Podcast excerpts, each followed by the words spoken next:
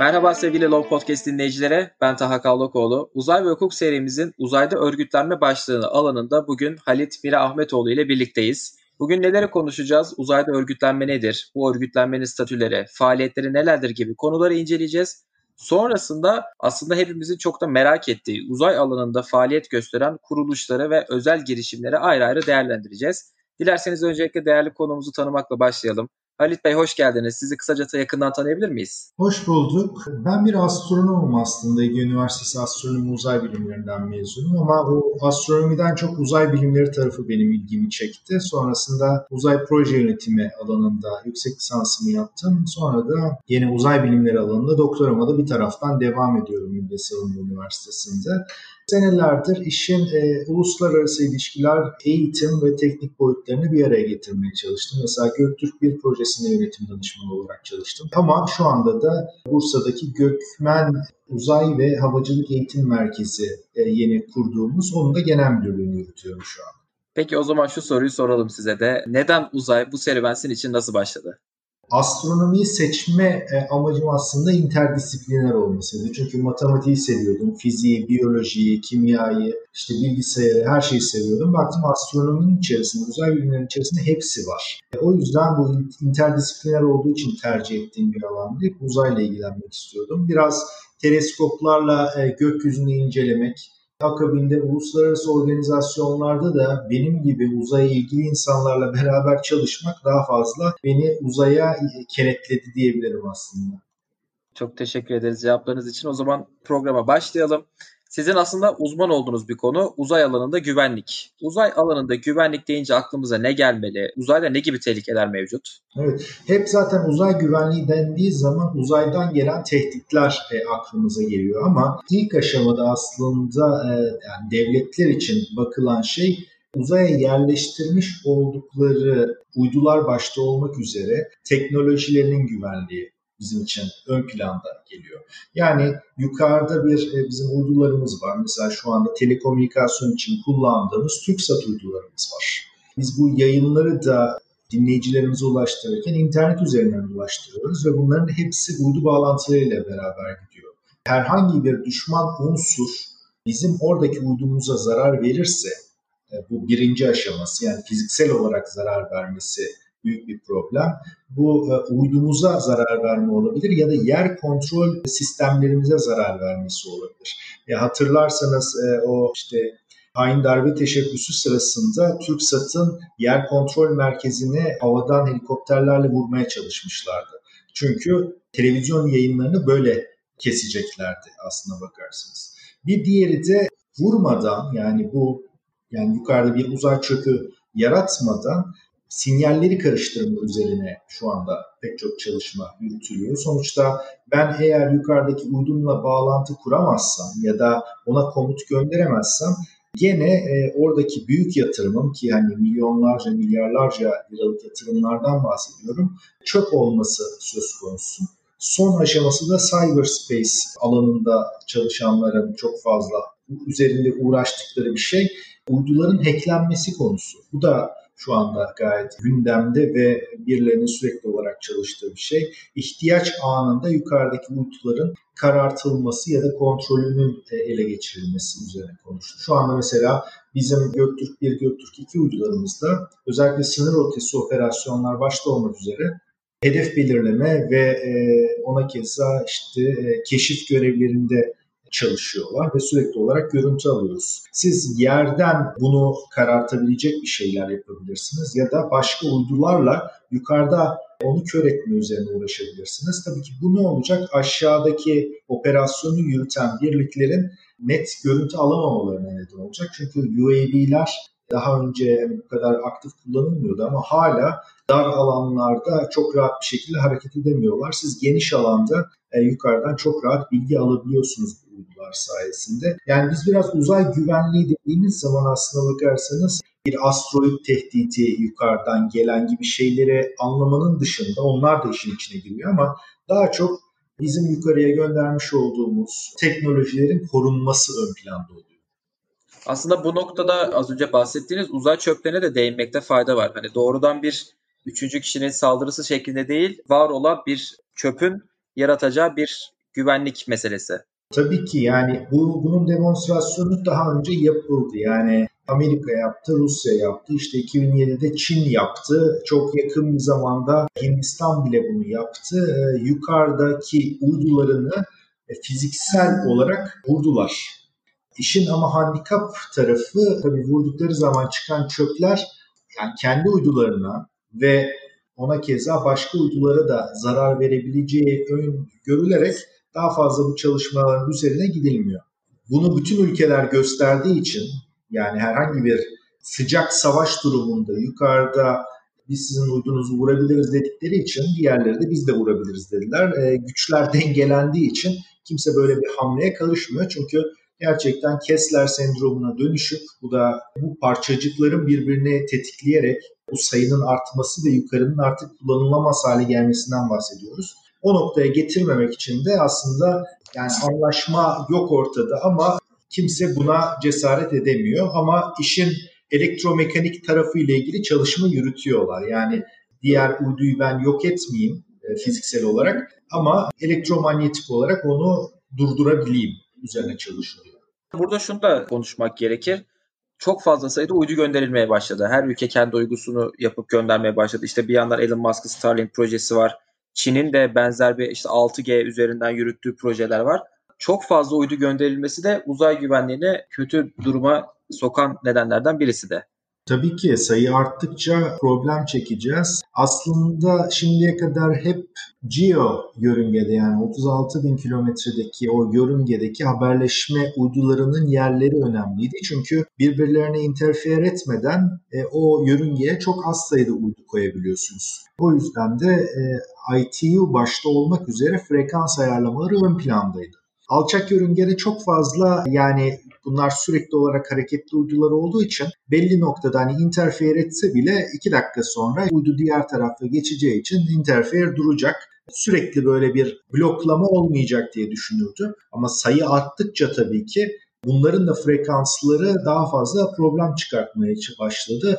I T U bunun da frekans ayarlamalarını yapmak için çaba sarf ediyor ve şu anki şekilde bakıldığı zaman yani geçen sene baktığımız zaman işte iki binin altındaydı aktif uydu sayısı. Şu anda iki bin beş yüzden daha fazla üç bine dayandı neredeyse aktif uydu sayısı. Belki gelecek sene ondan sonraki sene konuştuğumuz zaman bu sayı beş bine çıkacak, altı bine çıkacak. Ve eğer işte Starlink, OneLab gibi konstelasyonların şeyleri, çabaları tam anlamıyla yerine gelirse biz bir anda otuz bin, kırk bin, elli bin tane uydudan bahsetmeye başlayacağız. Ve tabii ki frekanslar birbirini karıştıracak. Birincisi fiziksel şeyden bahsetmiyorum. Yani çarpışma ihtimallerinden bahsetmiyorum. Frekanslar bile birbirine girecek gibi görünüyor. Peki o zaman diğer konumuza geçelim. Uzayda örgütlenme nedir? Yani bu uzay ile ilgili örgütlerin kuruluş amaçları ve faaliyetleri nelerdir? Yani bir ulusal bakıyoruz, bir de uluslararası bakıyoruz tabii ki. Yani ulusal başlayan çabaların çoğu askeri ve sivil çalışmaları bir şekilde birleştiren şekilde olmuş işte. Pek çok ülkede mümkün olduğunca bunları ayırmaya çalışmışlar. Kimi ülkelerde bunu birleştirmiş ve bu çabayı bir uzay ajansına devşirmişler. İşte NASA'sı, Roscosmos'u, JAXA'sı hepsi farklı şeylerden geliyor. Yani farklı şekillerde örgütlenmiş durumda ve ulusal örgütlenmeler bu şekilde geliyor. Ama ondan sonra iş tabii ki uluslararası örgütlere yavaştan birleşmeye başlıyor. Çünkü Soğuk Savaş yıllarından sonra artık ülkeler tek başlarına bu hem insan kaynağı, bilgi hem de işin nakdi tarafı nedeniyle, masrafı nedeniyle mümkün olduğunca diğer ülkelerle beraber bir şeyler yapmaya çalışıyorlar. Bu sefer de uluslararası örgütler işin içerisine girmeye başlıyor. İşte bunlardan en çok tanınan bilinirleri tabii ki Birleşmiş Milletler altında geliyor. Bir COPUOS, Birleşmiş Milletler Dış Uzayın Barışçıl Amaçlarla Kullanım Komitesi. İlk olarak bin dokuz yüz elli sekizde toplanıyor. Ne zaman? Sputnik elli yedide atılıyor. Hemen akabinde bu komite toplanıyor. Çünkü farklı ülkelerin bu konuyla ilgili söyleyecek sözleri var ve endişeleri var bir taraftan da. ilk başlangıcında işte on sekiz ülkeyle başlayıp bugün şu anda doksanın üzerinde ülkeyle devam eden Birleşmiş Milletler çatısı altında bir yapıdan bahsediyoruz. Bunun sekreteryasını yürütmesi için de UNOOSA dediğimiz Birleşmiş Milletler Uzay İşleri Ofisi de işin içine geçiyor. Yani hukukçular çok daha net şekilde biliyorlar işte mesela bir registration convention var, bir tescil anlaşması var ve UNOOSA bunu yapmakla, bunun kaydını tutmakla yükümlü birim olarak ortaya koyuyor. Yani yukarıya gönderdiğiniz bütün uzay araçlarını, uyduları e, bizzat Birleşmiş Milletler'e kayıt yapmakla yükümlü bu anlaşmaya imza koyanlar. E, bu şekilde yapılar gitgide gelişiyor aslında bakarsanız. Şimdi sizin anlattığınızdan yola çıktığımız zaman işte önce bir e, uluslararası e, uzay örgütleri ortaya çıkıyor. İşte özellikle Sovyetler Birliği'nin atağa geçmesinin akabinde. Ama sonrasında özellikle son yıllarda sanki uluslararası örgütlerin pek de aktif bir faaliyeti kalmamış da sanki tüm faaliyetler tamamen uzay ajanslarının, ulusal uzay ajanslarının üzerinden devam ediyor gibi bir durum oluştu sanki. Siz bu konuda ne düşünüyorsunuz? Uzay ajansları tabii ki daha güçlendiler ve birbirleri arasındaki işbirliği de arttı. Yani bu Soğuk Savaş yıllarında sonuçta bir Rus'la bir Amerikalı'nın yan yana gelmesi, bir Çinli ile bir Japon'un, bir Kanadalı'nın bir araya gelmesi çok kolay değildi. Bu yüzden uluslararası örgütlere daha fazla ilgi e, ihtiyaç duyuluyordu. Çünkü hani objektif bir alan olarak ortaya konmuştu. Günümüze geldiğinde bu yani kapalı kapılar yavaş yavaş açıldığı için doğal olarak ikili ilişkiler daha ön plana çıkmaya başladı. Yani ülkelerin kendi ihtiyaçları doğrultusunda diğer ülkelerle bir araya geldiği yapılar görmeye başladık. Mesela Uluslararası Astronotik Federasyonu I A F, I A C kongrelerini yapıyordu ve yapmaya da devam ediyor. Ve dünyadaki bütün bu konuda çalışan örgütleri kendi içinde toplamış bir federasyondu. Ama son yıllarda mesela APSCO çıktı. Asya Pasifik'te Çin merkezi alan ve o bölgedeki uzay ajanslarını toplayan yapı çıktı. Türkiye de bunun bir üyesi. Ama bu sefer Japonya'da gene Asya Pasifik'teki pek çok ülkeyi kendi içerisine toplayacak şekilde APSRAF diye başka bir yapı kurdu. Yani ülkeler bu sefer merkeziyetten kendilerinin kontrolünde ya da kendilerinin liderliğinde devam edecek yapılar üretmeye çalışıyorlar. Şu an Asya Pasifik'te bunu çok net bir şekilde görüyoruz. Peki Türkiye temelli uzay alanında faaliyet yürüten örgütleri ve kuruluşları da biraz yakından incelememiz mümkün mü? Yani Türkiye temelli konuda yani uluslararası örgüt olarak dersek işte Türkiye e, pek çok örgüte üye ama tabii ki üyeliklerimiz şimdiye kadar hani hükümet bazlı olarak çok fazla olmamıştı. Yani evet biz APSCO'ya üye olduk ya da e, ona keza pek çok bilimsel faaliyet gösteren örgüte üye olduk ama uzay alanında dediğiniz zaman Türkiye Uzay Ajansı zaten iki bin on sekizin sonunda kuruldu ve bir fil şu anda da çalışmaya daha yeni yeni başlıyorlar. Doğal olarak Türkiye'de uzaydan sorumlu kurum olarak Uzay Ajansı daha hani bir senedir var. Ve bu kurumun bundan sonrasında diğer uluslararası örgütlerle bağlantı kurması işin en mantıklısı. Ki tahmin ediyorum zaten şu anda girişimleri var. Mesela Uluslararası Astronotik Federasyonu'na bu şekilde bir e, üyelik başvurusunun olduğunu tahmin ediyorum şu anda. Ve COPUOS'ta da senelerce bize TÜBİTAK ve TÜBİTAK'ın görevlendirdiği ayrı ayrı kişiler temsil ediyordu ama sürekli olarak takip ettiğimiz bir delegasyonumuz yoktu. Şimdi Uzay Ajansı ile beraber bunun da ön plana çıkmasını umuyorum e, ve Uzay Ajansı evet biz bu kurumlarla şu şekilde ilişkiler yürütüyoruz diyebilir hale gelecek. Sizin de genel müdürlüğünü yürüttüğünüz Gökmen Uzay Havacılık Eğitim Merkezi'ni aslında biraz anlatmanızı isteyeceğim.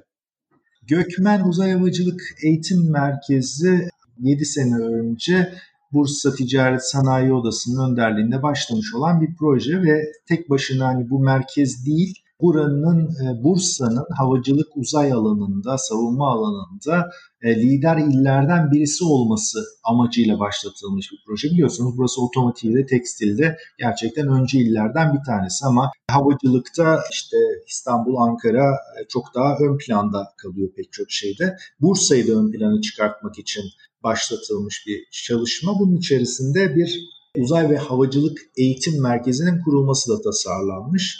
İşte son üç senedir devam eden inşaat çalışmaları sonucunda TÜBİTAK'ın ve Sanayi Teknoloji Bakanlığımızın destekleriyle beraber Bursa Büyükşehir Belediye'mizin işbirliğiyle beraber burada güzel bir merkez kuruldu. Burası öncelikli olarak ilk orta düzeydeki çocuklarımıza ilgi aşılamak üzerine kurulmuş bir yer. Ama aynı zamanda pek çok eğitimle beraber amatör, yarı profesyonel ve profesyonel olarak havacılık ve uzay alanında ulusal uluslararası eğitimler organize etmek için şu anda kolları sıvadık. Tabii pandemi dönemi bir parça bizi etkilemiş durumda şu an. Hani yüz yüze eğitimler yapamıyoruz. Ama bu biter bitmez. Burada çok sayıda gencimizi uzay bilimleri ve havacılık alanında yetiştirmek için uğraşacağız. İki kat sergi salonumuz var. İlk katımız tamamen havacılık üzerine kurgulanmış durumda. Bir pilotaj, işte bir uçuş simülatörlerimiz var burada. Birebir uçakta nasıl e, hareket edileceğini, nasıl kullanılacağını öğrendikten sonra simülatörün içerisine e, oturup bunun da eğitimini alabilecek buraya gelenler. İkinci katımızda tamamen uzay üzerine odaklanmış durumda. Uluslararası Uzay İstasyonu'nda astronotlar ne yapıyorsa benzer bilgileri vermeye çalıştığımız alanlar burada var. Zaten buradan dinleyicilerimize kesinlikle hani G U H M'e araştırmalarını ve YouTube'daki videolarını izlemelerini tavsiye edelim. Çünkü gerçekten olağanüstü görünüyor dışarıdan. Umarım ben de bir gün ziyaret etme fırsatı bulurum. Her zaman bekleriz. Şu pandemi geçer geçmez davullarla, zurnalarla açacağız inşallah. Umarım. Peki Halit Bey, şu soruyu soralım size. Ee, şimdi biliyorsunuz çoğu devlet kendi iç güvenliğini gözeterek uzay faaliyetleri yürütüyor. Dolayısıyla aslında her devletin kendi menfaatini düşünmesi de uluslararası anlamda bir handikapa neden oluyor. Sizce ulusal güvenlik gözetilerek yürütülen uzay faaliyetleri nereye doğru gidiyor? Hem ulusal hem de uluslararası güvenlik gözetilerek bir şekilde devam ediyor. Şimdiye kadar yapılan şey işte telekomünikasyon uyduları zaten daha çok özel teşebbüslerin elinde olan şeyler. Aynı şekilde hani bizde de hani sonuçta TürkSat tarafından idare ediliyor. Özel bir şirket, her ne kadar devlet iştiraki olsa da özel bir şirket tarafından idare ediliyor bu hizmetler. Akabinde alçak yörünge uydularına baktığımız zaman da bir ticari şirketler tarafından yönlendirildiğini görüyoruz. Bunlar e, uzaktan algılama alanında e, işte metre altı çözünürlüklü görüntüler alıp bunları satıyorlar. Bunlar tabii ki belediyelerin şehir planlamalarında kullanıldığı gibi, rekolte tahmini gibi şeylerde kullanıldığı gibi askeri amaçla da kullanılabilir görüntüler oluyor. Yani özellikle zaman bileşeni de işin içerisinde olduğu zaman o çok daha değerli bir bilgi haline geliyor.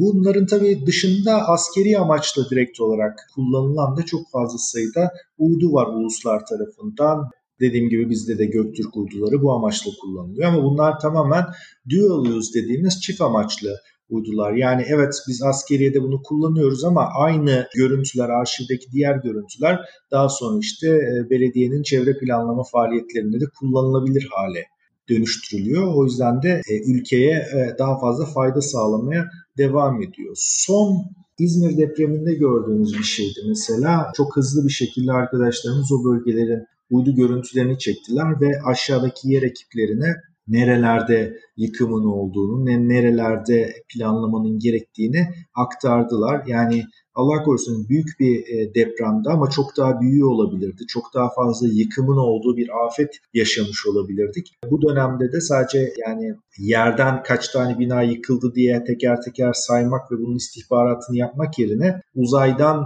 nerelerde problem olduğunu çok daha hızlı bir şekilde çözebiliyorsunuz. Doğal olarak bunun için disaster charter'lar var. Yani biz ulusal güvenlik için kullanıyoruz bu uydu görüntülerini ama ihtiyaç halinde diğer ülkeler anında bize bu afet durumlarında görüntü sağlayabiliyorlar. Bunun için de aslında ulusal güvenlik için kullanılan şeyler uluslararası işbirliği için diğer ülkelerin de hizmetine sunuluyor bir taraftan. Yanlış hatırlamıyorsam da E S A'nın doğal afetleri izlemek için kullandığı da bir uydusu vardı.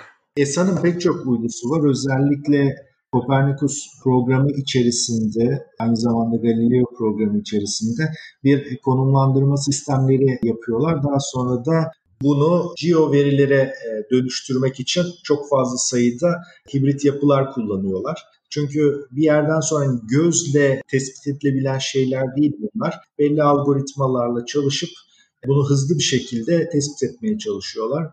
Bunun içerisinde okyanuslardaki değişime bakan uydular da var. Yani normalde oşinografi için kullanılan bir uydu ama tsunami olduğu zaman tabii ki e, oradaki değişimle o bilgi başka bilim insanlarının da işine yarıyor. Kimi zaman sadece işte infrared üzerine çalışan uydu orman yangınlarının tespiti ve alan genişlemesi için de kullanılıyor. İşte meteoroloji amaçlı kullanılan uydulardaki sıcaklık değişimleri gibi şeyler doğal olarak iklim değişikliği için de kullanılıyor. Yani burada da neyi nerede kullanmak istiyorsanız onunla ilgili çok farklı sensörlere sahip uydular yukarıda var. Şimdi biliyorsunuz uzayın insanın ortak mirası olduğuna dair bir işte uzay anlaşması var. Sizce bu uyduların işte çok fazla sayıda uydudan ve işlevsel uydudan bahsettik. Sizce bu uyduların veya diğer uzay araçlarının elde ettiği işte araştırmalar, faaliyetleri, hizmetleri ve bunların tamamına ilişkin bilgiler tüm insanlığın bilgisine ve kullanımına sunulmalı mı sizce? Bununla ilgili özellikle bilimsel çıktıların kullanılması ile ilgili girişimler var. Ben daha işte üniversite dönemlerinde X ışın uydularını çalışıyordum bir ara ve orada gördüm ki alınan datanın yüzde beşi bile makaleleşmemiş, değerlendirilmemiş. Çünkü yani bir grup bilim adamı işte üç kişi, beş kişi, on kişi artık kaç kişiyse bu uydunun yapılmasını istiyor ve karar vericiler tamam diyorlar, buna bütçe veriyorlar ve yukarıya belli bir bilimsel araştırmayı yapmak için bir uydu gönderiliyor. Ama gelen datalarda bu bilim insanlarına aktarılıyor. Bu bilim insanları bunu kullanamazsa bir müddet sonra bu verinin tüm bilim insanlarına aktarılması ile ilgili bir mekanizmasının, mekanizmanın olması gerektiğini pek çok kişi savunuyor. Sonuçta işte dedim ya yani yüzde beşi kullanılmış, yüzde doksan beşi kullanılmamış ve halka da açılmamış. Seneler sonra açtılar ama iş işten geçmiş oluyor bir yerden sonra. Çünkü teknoloji ilerliyor, o veriye o anda ihtiyaç duyuluyor. Şu anda sanırım iki sene önceydi katıldığım Birleşmiş Milletler toplantılarında Open Universe Initiative diye bir girişim başlattılar ve bütün E S A'nın, NASA'nın, JAXA'nın işte farklı uzay ajanslarının yaptığı özellikle bilimsel çalışmaların database'inin bir sene sonunda herkese açılmasını istiyorlar en azından. Gene bakın yani bilim adamları gene bir kısmını kendilerinde tutmak istiyorlar çünkü ondan ilk makaleyi onlar üretmek istiyor. O da anlaşılabilir bir şey ama çok da uzatmadan mümkün olduğu kadar kısa süre içerisinde bu datanın halka açılması önerisinde bulunuyordu ve bu e, gitgide pek çok kişi tarafından da istenen bir şey. Ama özellikle uzaktan algılama verilerinin halka açılması bir parça da problemli.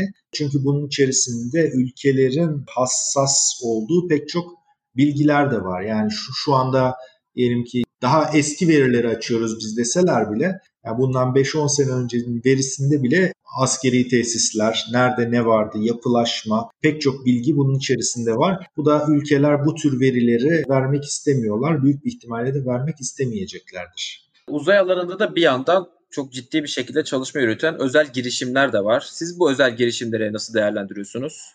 Yani çok tabii ki e, yatırım yapılır ama şimdi şeye baktığınız zaman şu anda üç yüz elli dört yüz milyar dolarlık bir uzay pastasından bahsediliyor. dört yüz milyar dolar iyi iyi güzel bundan da bir, bir parça para e, biz de kazanabilir miyiz diye bakıyoruz ama bir bakıyorum yüzde sadece yedisi uyduların yapılmasıyla ilgili kazanılan para. yüzde beş, yüzde altısı fırlatma sistemlerinden kazanılan para. Yani topu topu yüzde on iki bilemediniz maksimum yüzde on beş bu paranın içerisinde üretim ve fırlatmadan kazanılan para. Nereden peki uzaydan para kazanılıyor şirketler, ülkeler? Yer kontrol sistemlerinin üretilmesinden işte bu çanak antenler, bununla ilgili modem sistemleri vesairelerin üretilmesinden parayı daha çok kazanıyorlar. Bu telekomünikasyon hizmetlerinden yani bizim TürkSat'ın yaptığı gibi telekomünikasyon hizmetlerinden para kazanıyorlar. Son dönemlerde mesela pek çok uydu şirketi içerik üretimine girmeye çalışıyor. Netflix gibi platformları destekleyerek. Çünkü buralardan daha fazla para kazanıyorlar işin teknolojik boyutundan. Çok. Yani şu anda hani SpaceX'in, e, Blue Origin'in vesaire yaptığı şey teknoloji geliştiriyorlar ama o, o şirketler bunu gerçekten bir şey geliştirmek için, kendilerini göstermek için yapıyorlar. Asıl para kazandıkları alanlar çok daha farklı gerçekten. Oldukça zor yani bizim şirketlerimizin de en büyük handikapı burada bu. Çünkü bir şey yapmak önemli. Bu yaptığınız şeyin de kalifiye olup yukarıda çalışması daha önemli. Doğal olarak bunu yapmak, yukarıda çalıştığını kanıtlamak, daha sonra onu başka ülkelere pazarlamak, bunu da daha ucuza yapmak oldukça zor. Param olsaydı açıkçası on kere düşünürdüm uzay sektöründe bu şirketlerle işte yarışmak için, girmek için. Yine de yüzde biri bile insanı mutlu edecek bir pastadan bahsediyoruz. Tabii yani ya burada daha çok hani para kazanmanın dışında e, ülkelerin belli alanlardaki kapasitelerini koruma isteği var. O yüzden işte NASA başta olmak üzere işte belli özel şirketler destekleniyor. Daha önce ticari kaygılarla, Soyuz'la beraber fırlatma yaparken şu anda işte SpaceX'le beraber yapıyorlar. Hem yeni bir kapa- kapasite kazanmış oldular hem de kendi topraklarından bunu çok daha rahat yapabileceklerine inanıyorlar şu an. Peki uzay turizmi hakkında ne düşünüyorsunuz? Uzay turizmi yani yirmi sene önce de bu çok fazla konuşuluyordu. Hatta o dönemlerde çok fazla şirket çıktı, etti. Tamamen bizim bir yani reforma ihtiyacımız var burada. Yani yukarıya çıkan roketlerin, roket sistemi bin dokuz yüz ellilerden beri hatta kırklı yıllardan beri aynı. Katı yakıt olsun, sıvı yakıt olsun, Newton'un üçüncü yasasına göre etkili tepkiye göre çalışan ve çok fazla yakıt tüketen teknolojilerden bahsediyoruz. SpaceX işte bunu biraz daha farklı hale dönüştürmeye çalışıyor ama hala yani yakıtla yukarıya çıkmaya çalışıyoruz. Orada bizim bir teknolojik gelişmeye ihtiyacımız var ki yukarıya çıkmak daha ucuzlasın. Yukarıya çıkmak ucuzladıktan sonra zaten uzay turizmi kendiliğinden çok kolay olacak. Hatta sadece uzay turizmi değil, bizim yeryüzünde şu anda kullanmış olduğumuz havacılık da komple değişecek. Çünkü yukarıdan çok daha ucuza, çok daha hızlı gitme imkanlarına sahip olabileceğiz belki de. Sizin de bu arada kurucusu olduğunuz bir özel girişim var aslında. Biraz ondan da bahsedelim dilerseniz. Ya benim özel girişimlerim tabii ki yani bir Training Research Consultant Services diye T R C diye bir şirketim var, vardı. Bu Göktürk bir projesi sırasında aktif olarak çalışan bir şirketti ama şu andaki pozisyonum nedeniyle bu şirket şu anda aktif değil. Ama Estonya'da hala aktif olarak çalışan bir şirketim var, Space Agenda adında. Bu da Uluslararası Astronotik Federasyonu'nda çalışırken Paris'te başlattığım bir şirket. E, o günden beri de e, dünyanın dört tarafında gerçekleşen etkinlikleri listeleyen bir şirket. Hangi ülkede, nerede, hangi konferans var, nerede toplantı var, nerede eğitim çalışması var, bunların hepsini space agenda nokta com'da listeliyoruz. Yani şu anda da tüm dünyadaki uzay sektöründeki executive'ler diyebileceğimiz kişiler tarafından takip edilip bunun marketingini yapıyoruz. Tabii ki bu pandemi dönemiyle beraber web sitemizdeki etkinlik sayısı bir anda yerin dibine girdi tabiri caizse. Ama bu sefer de webinarlar dediğimiz online etkinlikler ön plana çıkmaya başladı. Bunları da Space Agenda üzerinde bulabilir dinleyenlerimiz. Aslında hazır sözünü açmışken şunu da soralım. Uluslararası kariyeriniz de var, çok yıllarınızı verdiğiniz. Ondan da biraz bahsetmeniz mümkün mü bizlere? Üniversite dönemindeyken ilk olarak benim başladığım Space Generation Advisory Council, Uzay Nesli Tavsiye Kurulu. E, o dönemde bu U N COPUOS toplantıları sırasında, Unispace toplantıları sırasında ortaya çıkmış olan bir örgüt. Ve daha sonra iki bin birde de gene COPUOS'a Permanent Observer statüsünü alarak devam eden bir örgüt. on sekiz otuz beş yaş arası gençler için bir örgüttü. Ben burada yaklaşık dört sene kadar da Orta Doğu koordinatörü olarak Executive Committee'de yer aldım. Daha sonrasında Uluslararası Uzay Üniversitesi'nin Çin'deki bir programına katılarak başladım Beyhan Üniversitesi'nde. Sonra yüksek lisansımı gene Fransa'da e, Uluslararası Uzay Üniversitesi'nde yaptım ve şu anda da gene Uluslararası Uzay Üniversitesi'nin mezunlar temsilcisi olarak da mütevelli heyetinde yer alıyorum. O dönemde işte Uluslararası Astronotik Federasyonu'nda görev almıştım. Onlarla beraber Kore'deki kongrenin organizasyonunda yer almıştık. E, ufak bir network'ten bahsediyoruz aslında. Az sayıda kurum ve gene az sayıda insanların kendisi içerisinde rotasyon yaptığını görüyoruz burada. Mesela iki gün önce daha önce Virgin Galactic'in başkan yardımcılığını yürüten bir arkadaşımız Avustralya Uzay Ajansı'nın başına geldiler. Şu anda mesela Portekiz Uzay Ajansı'nın başkanı gene Uluslararası Uzay Üniversitesi'nden bizim sınıf arkadaşlarımızdan, Güney Afrika Uzay Ajansı Başkanı gene bizden. Biz e, bir türlü uzay mafyası deriz bu yüzden Uluslararası Uzay Üniversitesi'nde. Çünkü e, herkes bizden gibi oluyor bir yerden sonra. Bu alanda çalışanların hepsi bir yerde birbirine değiyorlar. Bu uluslararası camia ve siz Artemis anlaşmalarını nasıl değerlendiriyorsunuz? Ha, bu konuda yani her taraftan farklı bir ses yükseliyor. Başlangıcına, başına özellikle Kuzey Amerikalıların çektiği bir kısım Artemis Anlaşması'nı çok çok olumlu olarak karşılıyor. Çünkü Amerika'nın bir liderliği burada e, söz konusu. Avrupalılar oldukça temkinli.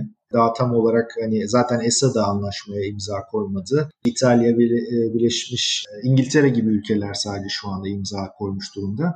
E, ve herkes bekliyor burada ne olacak diye. Sonuçta Artemis Anlaşması, Artemis programının devamı olarak ortaya çıkmış bir, yani ona yasal bir zemin sağlayabilmek için bir ilkeler anlaşması olarak ortaya koymuş. Ve bakıyorsunuz ki Artemis anlaşması değil, Artemis anlaşmaları diye geçiyor zaten. Bu da demektir ki daha yeni anlaşmaların da gelmesi ya da bu ilke maddelerinin ülkeler arasında gitgide daha artması da ilerleyen günlerde karşımıza gelecek. Çin gibi ülkeler buna çok sıcak bakmıyor. Sıcak baksa da zaten senato kararlarından dolayı, yani Amerikan senatosuna sunulmadan Çin'le bir işbirliği yapılamadığı için muhtemelen Çin'i uzay yarışında diğer ülkelerden kopartmayı da amaçlayan kişiler olacağını görüyoruz burada. Rusya tamamen buna bir işgal gözüyle bakıyor ama belli standartlar oluşturulması ön planda olduğu için önümüzdeki günlerde Rusya'da çok fazla karşı çıkamayacaktır. İmzalamasa bile Artemis Anlaşması'nın gerekliliklerini o da elinden geldiğince yapmaya çalışacaktır diye düşünüyorum. Daha bekleyeceğiz. Yani ama şeyi bekliyorum, yani COPUOS, bir sonraki COPUOS toplantısını bekliyorum. Çok farklı karşı tepkiler de gelebilir. Ki Çin'in de diğer taraftan Asya'da örgütlenmeye başlaması da hani bir acaba üçüncü Dünya Savaşı'na doğru gidiyor muyuz düşüncesini de yaratıyor. Uzay savaşları her zaman için düşünülen bir şey. Şu anda çok fazla sayıda Çin'in ve Amerika'nın başını çektiği, Rusya'nın da başını çektiği, yukarıda neydi belirsiz araçlar var. Çok farklı yörüngelerde, yani Molniya yörüngesi dediğimiz dünyaya yaklaşık çok daha uzun süre yukarıda kalan yörüngelerde başta olmak üzere. Geo yörüngede artık bunlar farklı frekans, hangi frekanslarda yayın yapıldığına mı bakıyorlar? Bu frekanslarda iletişimi dinliyorlar mı? Ya da hangi sensörler olduğunu tespit etmeye mi çalışıyorlar? Birbirlerinin uydularının yakına e, girip duruyorlar açıkçası. E, bu da demektir ki belki de halihazırda, yani belli bir savaş olduğu zaman karşı tarafın uydularını nasıl durduracaklarını çalışıyorlar demektir. Bu da şuradan çıkıyor aslında. Afganistan Savaşı vesaire olduğu zaman uzaydan yararlanma oranları çok daha düşük. Yani yüzde onlarda. Bu da genelde işte uzaktan algılama olarak konuluyor. Irak savaşlarına geldiği zaman bu oran yüzde altmışların üzerine çıkıyor. Yani uyduları kullanmadan, çünkü nedir artık dronlar bile, Kentucky'deki adam giriyor bir konteynerin içerisine, oradan Afganistan'daki drone'u kaldırıyor ve belli yerleri bombalıyor. Bu da nasıl oluyor? Yukarıdaki uydularla iletişim sağlamak oluyor. O yüzden uydulardan yararlanma yüzde altmışların üzerine çıkmış durumda ordular için. Bu yüzden de zaten NATO başta olmak üzere bunu bir operasyonel alan olarak tanımladı. Peki siz uzayın geleceğini nasıl görüyorsunuz bu bağlamda? Ee, uzay önümüzdeki dönemde çok çok daha önemli hale gelecek ülkeler için. Ama bunu görebilmemiz için de teknolojik bazı gelişmelerin beraberinde gelmesi lazım. Yani işte bu madencilik vesaire konuları da başta olmak üzere sonuçta ülkeler bu işlerden para kazanmak istiyorlar ve bunu sağlayabilmek için de giderlerinin daha az olması lazım. E, bekleyip göreceğiz açıkçası, hani e, yorum yok diyorum daha fazla bu konuda. Aslında genelde negatif yorumları görüyoruz. O pozitif olmaya çalışıyorum açıkçası. Ülkeler birbirleriyle iletişim kurmaya çalışıyorlar ama sonuç olarak insanoğlu sürekli bir çatışma yaratmak için didinip duruyor. Dünyada bir çatışma çıkarsa uzayda da bunun yansımalarını göreceğiz.